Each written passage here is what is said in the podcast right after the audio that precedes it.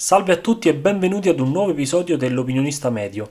Oggi vi porto un'intervista. È la prima intervista di questo podcast e sono felicissimo di averla fatta con Steph Kirian, youtuber, podcaster, dungeon master da diversi anni e autore di un libro, Nella morsa del lupo. Questo è un libro fantasy, un dark fantasy nello specifico. Voglio dirvi quattro parole in maniera molto sintetica. Il libro parla di quattro avventurieri che si ritroveranno catapultati in un mondo parallelo rispetto a loro. Qui dovranno vivere delle situazioni al limite, in cui saranno portati molto spesso a guardare non solo gli interessi interessi di gruppo, ma anche quelli personali. Ve ne parlerà più nello specifico Steph all'interno dell'intervista. Mi auguro che possa piacervi e mi scuso per la parte iniziale. Abbiamo affrontato una piccola digressione sul mondo del gioco di ruolo. Ritengo fosse necessario per mostrarvi anche un po' dello Steph come persona. Io lo seguo da un po', in quei primi 5 minuti emerge tanto di quello che vuole fare e di come vuole farlo. Vi mostra anche con quanta passione vada ad approcciarsi al gioco di ruolo che l'ha poi spinto a scrivere il suo primo romanzo. Detto ciò, vi lascio all'ascolto e ci sentiamo dopo l'intervista. Ciao Steph, io ti ringrazio per essere qui oggi. Presentati, dici chi sei, cosa fai e insomma quello che desideri. Ciao William, intanto grazie per questo invito. Mi fa veramente piacere essere qui ospite sul tuo podcast dopo che tu sei stato ospite sul mio qualche volta, quindi per me è un immenso piacere essere qui. Allora, io sono Steph Kirian, all'anagrafe Stefano Mancuso, anche se questa cosa non la sanno in molti. Questo è uno dei primi luoghi virtuali nei quali condivido il mio vero nome e cognome. Stefano Mancuso, sono uno scrittore, uno youtuber, un podcaster. Non ho scelto Stefano Mancuso come nome da divulgatore, scrittore, youtuber perché sono omonimo di uno scienziato, di uno scrittore, di un biologo molto famoso e se avessi pubblicato il mio primo romanzo d'esordio con il nome Stefano Mancuso sarebbe stato un po' complesso da gestire. Il mio podcast si chiama L'antro del Dungeon Master ed è un podcast che ho voluto creare con lo scopo di riunire, di condividere le esperienze della community del gioco di ruolo intorno a questa grande passione che io ho per lo storytelling per il game mastering più in generale. L'ho chiamato l'antro del Dungeon Master in maniera forse un po' ingenua, nel senso che probabilmente mi sono chiuso un po' di porte semplicemente scrivendo Dungeon Master, che è la figura del narratore per il mondo di Dungeons and Dragons specificatamente, e quindi probabilmente molte persone che non amano vedere la figura del narratore nei giochi di ruolo esaltata, tra virgolette, probabilmente hanno pensato ok questo è un podcast in cui si parla benissimo del narratore nei GDR lo si esalta come se fosse la figura divina scesa in terra invece ragazzi è il contrario di tutto ciò L'antro del Dungeon Master è una community di appassionati che si riunisce tutte le settimane per raccontare le proprie esperienze, per condividere degli spunti per avventure, per partecipare a degli episodi QA e talvolta ci ritroviamo, anche tu hai partecipato ad uno di questi episodi, ci ritroviamo su Discord e ci facciamo una bella chiacchierata tutti insieme, la registriamo e la pubblichiamo. Un luogo libero, un luogo di libertà di espressione, mi verrebbe da dire. Confermo tutto, eh, assolutamente sì, a differenza di, di, tante altre community questa è quella che seguo di più perché la trovo un po' più tranquilla, meno deleteria. Su molte altre community si tende molto ad andare all'arrembaggio, all'attacco, ma anche nelle pagine ufficiali di alcuni dei giochi di ruolo, senza fare i nomi. Spesso e volentieri si trovano attacchi gratuiti, quindi questa forse è una delle poche ancora sane, spero si mantenga tale.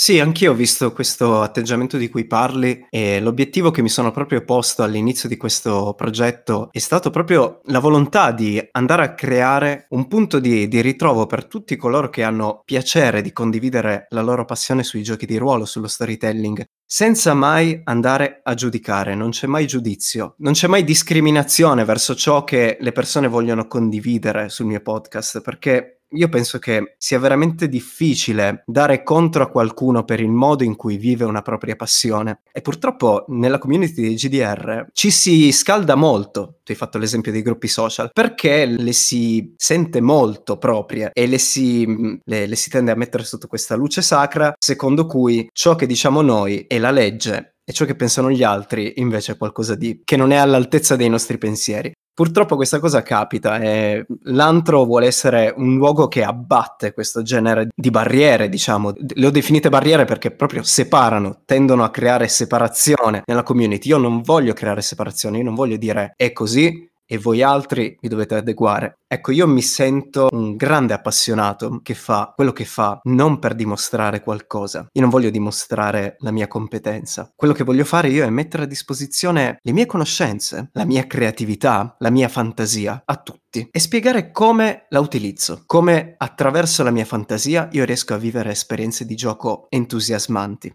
Proprio da qui voglio partire. Il tuo romanzo d'esordio, Nella morsa del lupo, è un genere dark fantasy. Perché iniziare da un genere simile e non da altri generi? Io penso che il dark fantasy sia il genere che meglio rappresenta le emozioni che cerco di trasmettere attraverso la mia scrittura. Io ho sempre avuto un modo di scrivere abbastanza tetro, abbastanza cupo, abbastanza malinconico, molto emotivo e anche nel raccontare una storia di, di, fantasia ambientata in un mondo dove esiste la magia, dove esistono non solamente le razze umane, anche quando vado a scrivere in un contesto che può essere così vivo, così colorato, così intenso, tendo a metterci dentro delle emozioni un po' cupe. E anche quando abbiamo giocato questa avventura che ho poi trasformato nel mio romanzo d'esordio. Abbiamo giocato a Dungeons and Dragons. Avevo scelto di proposito di utilizzare questa ambientazione molto cupa perché nelle mie corde, ok? Io sono sempre stata una persona abbastanza, qualcuno potrebbe dire emo, ok?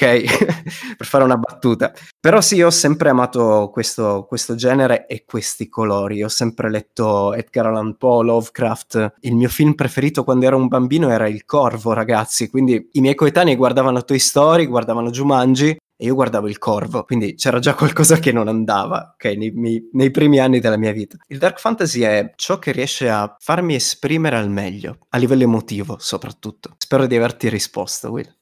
Assolutamente sì. A questo punto la domanda sorge spontanea. Tu hai detto che il libro è stato scritto, diciamo, basandosi sulla vostra campagna di D&D che hai giocato online, se non ricordo male, con dei tuoi amici. E a questo punto ti chiedo quanto quella campagna è stata romanzata? Nel senso, quali parti sono state realmente giocate? Quante parti, anzi, scusami, sono state giocate? Quanti, quelli che noi definiamo NPC, erano realmente presenti all'interno del, del libro? Perché uno mi è sembrato un po' fuori contesto.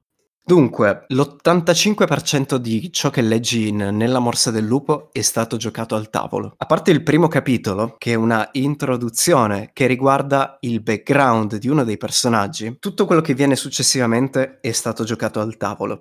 Ci sono comunque stati degli accorgimenti che ho dovuto portare all'interno del libro per non fare risultare la narrazione qualcosa di totalmente lineare, ok? Nel corso del libro ci sono dei balzi temporali all'indietro dove vengono raccontati quelli che erano i background dei personaggi fondamentalmente, ma in realtà sono dei flashback che permettono al lettore di catturare qualche dettaglio in più su quei personaggi che non vengono molto approfonditi dal punto di vista emotivo. Questa è stata un po' una mia difficoltà nell'avere quattro protagonisti all'interno di un romanzo da 350 pagine, perché quando andiamo a giocare di ruolo tutti i personaggi sono protagonisti, non c'è uno che spicca, mentre magari in un romanzo fantasy ti aspetti di vedere l'eroe che parte per il suo viaggio e va a sconfiggere la minaccia malvagia. Questo non è il caso di Nella morsa del lupo. Abbiamo le storie di quattro personaggi molto diversi tra di loro che si ritrovano ad inseguire uno scopo comune, ma Oltre allo scopo comune, ognuno di loro coltiva il proprio obiettivo e questo porterà i personaggi a un certo punto a avere degli incroci spiacevoli, diciamo.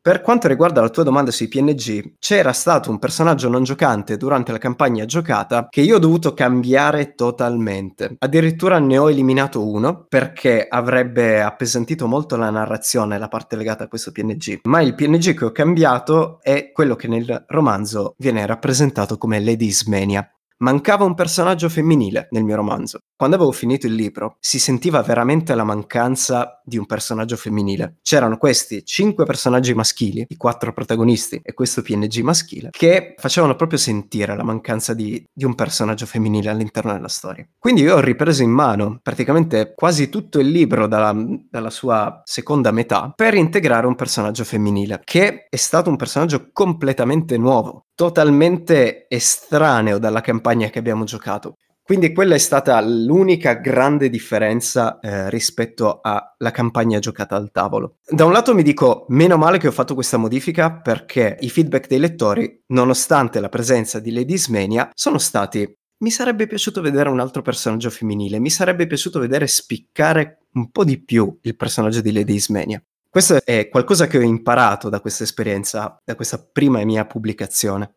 Ok, io ero subito partito a cannone su un'altra domanda cattiva, però mi hai risposto con questa ultima precisazione. Vedi, ti ho intercettato.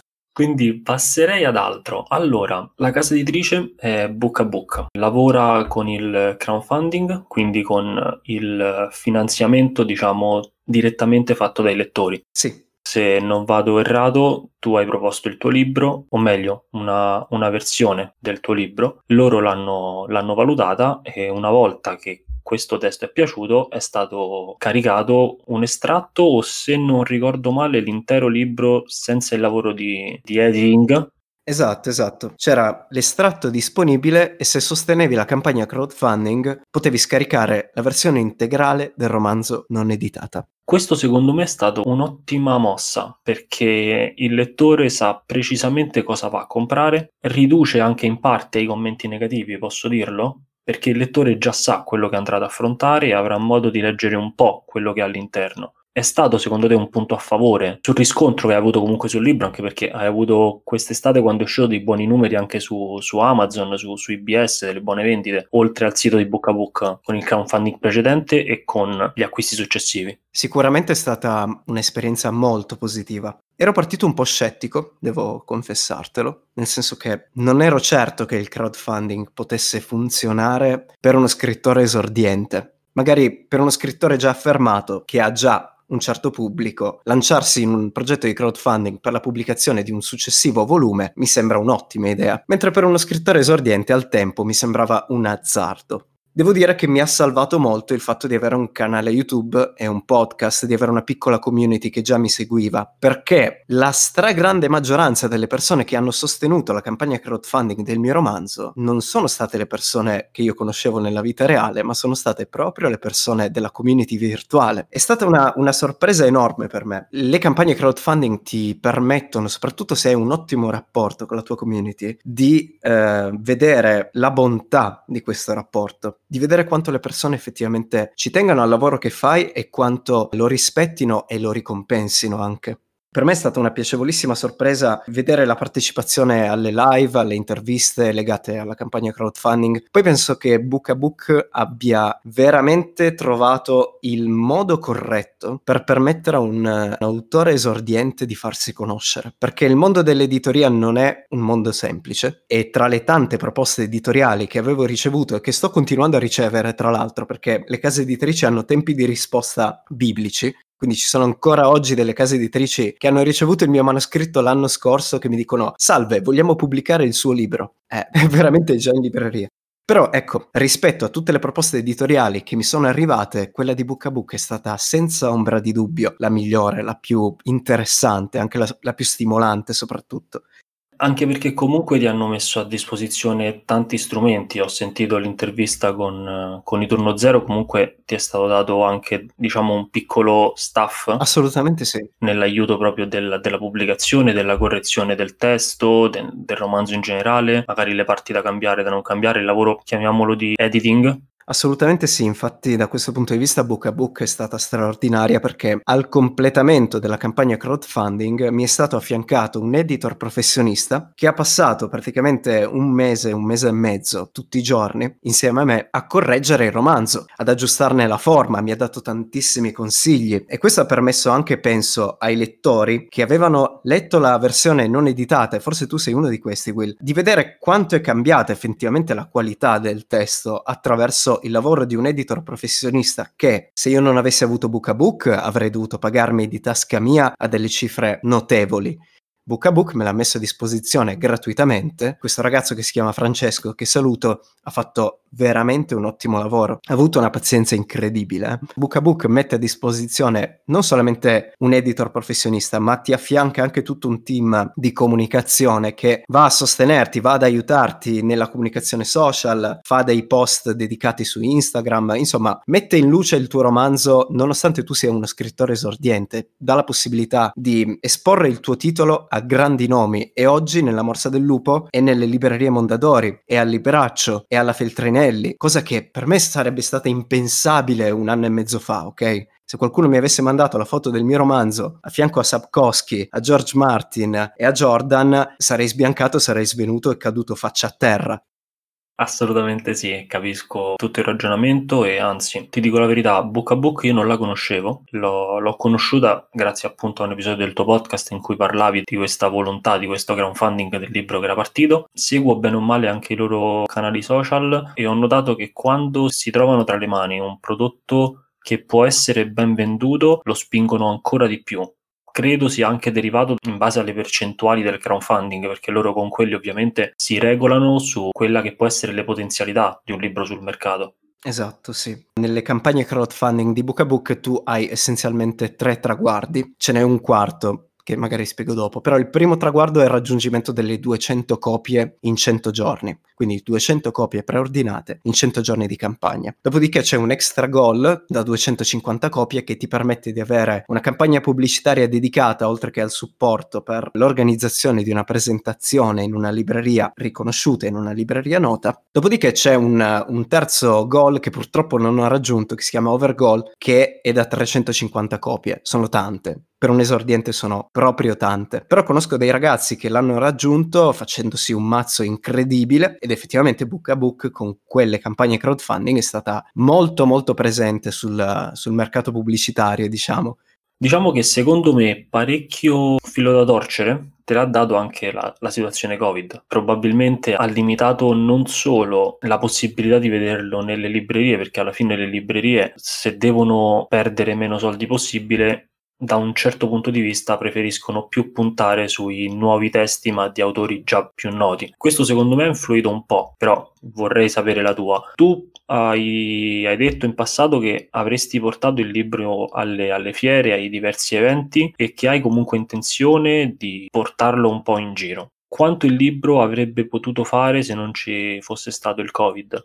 Dunque, purtroppo tutta questa situazione ha influito negativamente su, su, molti aspetti, ma credo che abbia influito negativamente su chiunque, ok? In particolare sull'uscita del mio romanzo che doveva arrivare il 21 marzo di quest'anno e la sua uscita è stata ovviamente rimandata perché a marzo eravamo tutti chiusi in casa e soprattutto si erano fermate le stamperie quindi la casa editrice era fermissima con tutti i lavori e quindi il mio romanzo è uscito con due mesi di ritardo, è uscito a fine maggio. Sommaci che oltre ad avere le stamperie ferme e le librerie chiuse, io avrei dovuto presentare il mio romanzo in diverse librerie, in diverse ludoteche, anche in diverse associazioni ludiche con le quali ci eravamo già accordati per organizzare degli eventi, delle presentazioni, ma ovviamente è saltato tutto. Io ad oggi non ho ancora avuto l'opportunità di fare una presentazione ufficiale del mio romanzo per colpa di tutto quello che è successo. C'è da dire che in questo book a book mi sta comunque supportando, nel senso che stiamo sentendo delle librerie che si stanno dimostrando alcune più disponibili, altre un po' meno, a organizzare delle presentazioni, eh, però bisogna proprio capire quando finirà tutta questa situazione, perché purtroppo ci ha impedito di fare una campagna pubblicitaria e di divulgare eh, l'uscita di questo libro in maniera efficace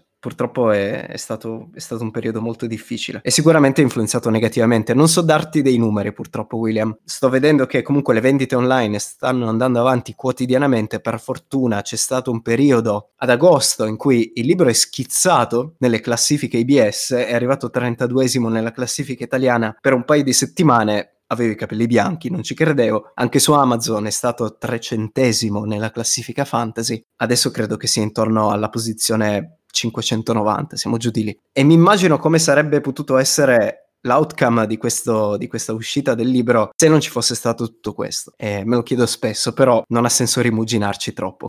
Secondo me, se la situazione riesce a stabilizzarsi un po' e riparte, un nuovo picco potrebbe anche esserci, perché è un libro che merita. È un buon libro, in giro c'è veramente tanta, tanta, tanta immondizia che viene pubblicizzata bene, viene confezionata bene, invece eh, nella Morsa nel Lupo è confezionata bene dal, dall'autore della copertina, che è veramente bellissima, scorre molto bene. Io, come ti ho già detto, l'ho, l'ho apprezzato, l'ho apprezzato tanto. Attendo il secondo e su questo arriverà una domanda, te lo dico, se puoi dirci qualcosa. Hai delle scadenze per il secondo libro o ci stai lavorando in totale tranquillità?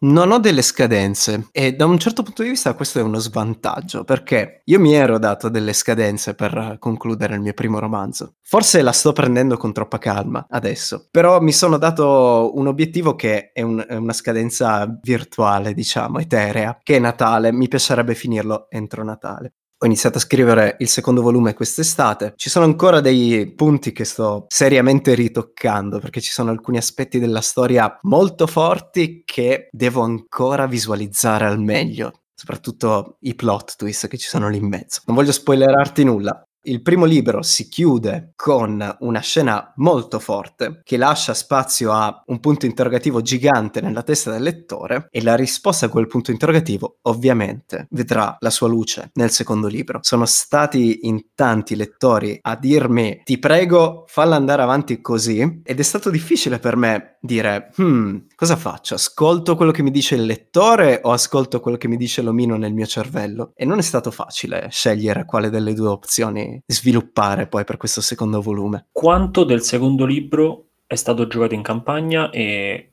quanto in qualche maniera è nuovo, è inedito? Dunque, posso dirti che c'è una parte iniziale che è stata giocata, che è stata giocata con anche alcuni personaggi nuovi, con anche alcuni giocatori nuovi. Dopodiché, in realtà, pensavo di inserire nel secondo libro delle parti di una storia che abbiamo giocato tutti insieme, diciamo, sul server Discord dell'antro del Dungeon Master. Perché? Per fare conoscere il romanzo, per fare conoscere l'ambientazione, io ho creato questa one shot che si intitola Il forte dell'alba grigia, che in molti avete giocato, non mi ricordo William se tu l'hai giocata quella one shot. Non con te. Ho provato a partecipare nella grande lotteria, ma mi è andata male. Ah, In ok. compenso l'ho fatta giocare a degli amici ed è piaciuta. Ottimo, ottimo. Insomma, in quella one shot, che in realtà è un prequel delle vicende descritte nel primo romanzo, vengono comunque condivise delle informazioni che nel romanzo non troveresti. E quindi pensavo di inserire un aggancio alla vicenda del Forte dell'Alba Grigia nel secondo libro, che riportasse anche in vita le avventure che abbiamo giocato tutti insieme nell'antro del Dungeon Master. Sarà un eh, esperimento abbastanza curioso, però è anche un modo per trasformare in romanzo le giocate, le avventure che abbiamo vissuto insieme, che abbiamo condiviso nell'antro del Dungeon Master. È una cosa che per me è stato il punto di partenza del secondo libro. Ho proprio voluto dare vita a- all'essenza, alle parti più belle che abbiamo vissuto in game giocando la one shot del Forte dell'Alba Grigia sul server Discord dell'antro all'interno del mio romanzo. Quindi ci sarà qualche reference a, a questa one shot. In più, ovviamente, la, la vicenda andrà avanti e in realtà nella parte finale del secondo libro quella sarà totalmente inedita, quella sarà una cosa che non abbiamo giocato, un'aggiunta che ho, che ho portato avanti io rispetto alla storia e alla campagna che avevamo giocato con il mio gruppo. Ok, allora avrei un altro milione di domande da fare, ti dico la verità, però voglio staccarmi un attimo dal libro a questo punto e farti come ultima domanda. Tu hai detto che hai sempre amato lo, lo storytelling, hai sempre scritto racconti più o meno lunghi e a questo punto ti chiedo con quali ti trovi più a tuo agio? Se con una stesura magari ecco di un manoscritto, posso dirlo, più imponente o magari semplicemente delle, delle storie magari da una ventina, 30 pagine o anche meno. E mi ricollego anche a questa domanda chiedendoti stai lavorando all'interno dell'ambito del gioco di ruolo a diversi Mhm. progetti? In, in altri credo che ti sentiremo perché c'è stato forse qualche piccolo spoiler sul, sul gruppo dell'antro. Anche lì come ti stai trovando e come anche fare un lavoro a più mani dato che hai fatto anche un'avventura per Broken Compass con il re del menare Allora, partiamo dall'inizio. Io sono un- una persona che preferisce scrivere dei manoscritti lunghi. Mi è difficile riuscire ad esprimere tutto quello che esplode nella mia testa in 20 pagine. E per me mettere su carta digitale la one shot del Forte dell'Alba Grigia che è scaricabile dalla Dungeon Masters Guild è stato difficile perché nonostante sia una storia breve mi veniva proprio da romanzarla, mi veniva proprio da, da farla esplodere in 100 direzioni diverse. Addirittura una one shot da 20 pagine è lunga, ok? È molto lunga. Ci sono one shot a pagamento da 7 pagine sulla Dungeon Masters Guild e il Forte dell'Alba Grigia è una one shot da 3 ore scritta in 22 pagine. È molto, è molto narrativa come one shot, però mh, ho, ho difficoltà a tenermi stretto con le parole. Mi piace proprio andare, esplodere, allargarmi. Quindi per rispondere alla tua domanda, mi trovo molto più a mio agio con i testi lunghi. È proprio una mia passione incredibile quella della scrittura, è un, è un modo di evadere dalla realtà ma contemporaneamente di, di sentire, di emozionarmi attraverso il mondo in cui mi calo nella scrittura. È qualcosa di, di veramente stupendo. Per quanto riguarda il mio lavoro nel mondo dei giochi di ruolo, queste avventure che sto scrivendo per alcuni progetti, intanto è un'esperienza fantastica perché anche qui mi sto ritrovando a scrivere per il mondo dei giochi di ruolo che è sempre stato uno dei sogni della mia vita. Eh, per Broken Compass abbiamo realizzato questa avventura scritta a quattro mani in uh, un pomeriggio barra sera insieme a Roberto Rossi, che saluto. È stata un'esperienza molto divertente e io e Roby abbiamo anche dei, dei gusti e dei modi di scrivere le avventure perché magari Robby non le scrive, le pensa, io eh, sono uno che tende a trasformare le idee in parole scritte, eh, avevamo due modi diversi di pensare e di costruire un'avventura e questo credo sia stato un vantaggio per il lavoro che poi ne è uscito alla fine, perché due menti che ragionano in modo diverso hanno messo sul tavolo a disposizione delle, delle idee particolari, dei modi, dei punti di vista veramente interessanti. E secondo me la vibrazione celeste dello Yao Chin, che è l'avventura che abbiamo scritto, è uscita bene, mi piace tantissimo e non vedo l'ora di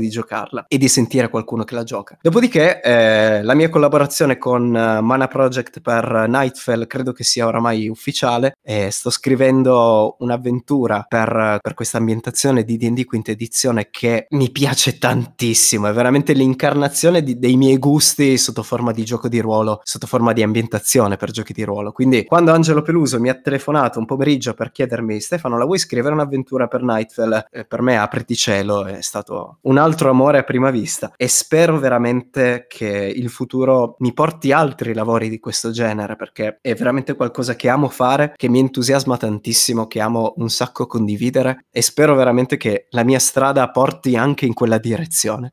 Ok, allora, esaustivo come sempre, vorrei chiudere l'episodio qui perché abbiamo trattato secondo me tutto quello che c'era da trattare. Ho dato modo, diciamo, a, anche a chi non conosce il libro e chi magari ascolterà l'episodio di avere un po' qualche informazione uh-huh. su quello che, che fai, su quello che è il libro e quant'altro. Quindi nulla, io ti ringrazio ancora per la partecipazione e ci sentiamo alla prossima. Grazie a te William, grazie di questo invito. A presto. Spero che l'intervista vi sia piaciuta. Avrei voluto chiedere tantissime altre cose a Steph, ma saremmo andati troppo fuori dall'argomento. Vi invito a seguire la sua pagina Facebook, Steph Kiriam DM, seguire nel caso aveste intenzione di capire cosa sia il gioco di ruolo, capirne qualcosa in più, il suo podcast, l'antro del Dungeon Master e la pagina Facebook omonima. Inoltre ha un canale YouTube sempre con lo stesso nome nel caso in cui l'intervista vi sia piaciuta e foste interessati al libro, si chiama Nella morsa del lupo di Steph Kirian, edito da Book a Book ed è disponibile sia sul sito di Book a Book intorno ai 16 euro, ma anche sui diversi store online. Alcuni apportano il classico sconto del 5%, quindi invece dei 16 euro lo andreste a pagare intorno ai 15, ma insomma siamo giù di lì. È veramente una bella lettura e ve la consiglio caldamente. Molto leggera e molto scorrevole. Io vi ringrazio ancora per l'attenzione e mi raccomando, state attenti perché stanno arrivando delle altre interviste e ne sentiremo veramente delle belle. Un saluto a tutti!